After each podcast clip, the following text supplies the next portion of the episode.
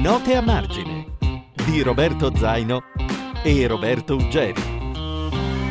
Oggi tocca a Philip Roth, nato nel 1933 e scomparso nel 2018. È stato uno dei maggiori scrittori statunitensi della sua generazione.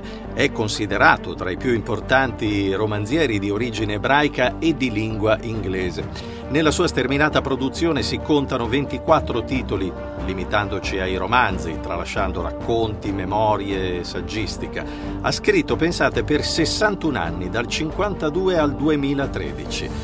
Tra gli ultimi romanzi della sua produzione c'è quello singolare del 2004, Il complotto contro l'America, titolo che ha attirato la mia attenzione perché rientra nel genere ucronico, che è uno dei miei preferiti, cioè immagina una storia alternativa, un'altra piega degli eventi rispetto a quel che è realmente accaduto, come del resto hanno fatto anche Philip Dick con La svastica sul sole e Robert Harris con Fatherland, giusto per citare i due casi più noti. Philip Roth pone il punto di divergenza con la realtà nel 1940, anno in cui, nella trama del suo scritto, immagina la vittoria alle elezioni presidenziali di Charles Lindbergh, l'asso del volo, forse lo ricorderete, che effettua la trasvolata atlantica in solitaria e senza scalo il 20 e il 21 maggio del 1927. Quindi, dicevamo, Lindbergh diventa presidente al posto di Roosevelt e l'evento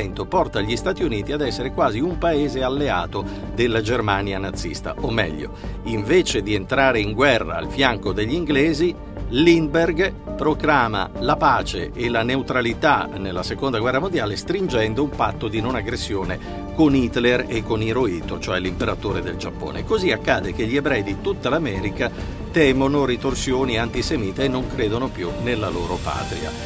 Senza svelare altro, diciamo che questo incubo nato dalla penna di Philip Roth è tanto raffinato quanto attuale, perché, capite, mette in guardia da un pericolo populista e reazionario che è ancora oggi fin troppo familiare. Un ultimo consiglio, prima di lasciarvi alla colonna sonora per leggere Il complotto contro l'America suggerita da Roberto Zaino.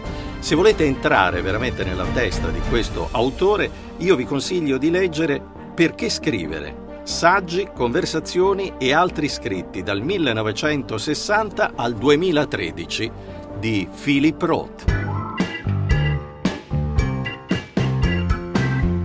Il complotto contro l'America di Philip Roth è dunque un racconto tra controstoria e autobiografia immaginifica degli anni 40 del Novecento negli Stati Uniti.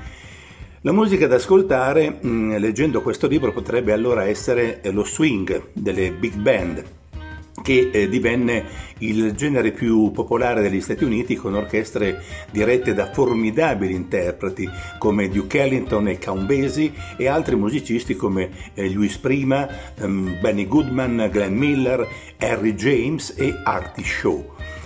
Una alternativa potrebbe essere il boogie-woogie, suonato e ballato in tutto il paese mentre gli Stati Uniti si preparavano ad entrare nella Seconda Guerra Mondiale.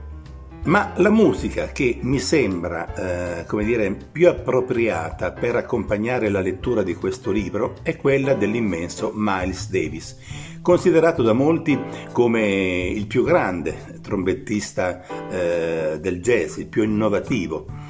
Non solo per la forza di novità della sua composizione, ma anche per il suono della sua tromba e l'emotività in qualche modo controllata, caratteristica della sua personalità da solista, che in dischi come Kind of Blue trova forse la sua espressione più sublime, massima.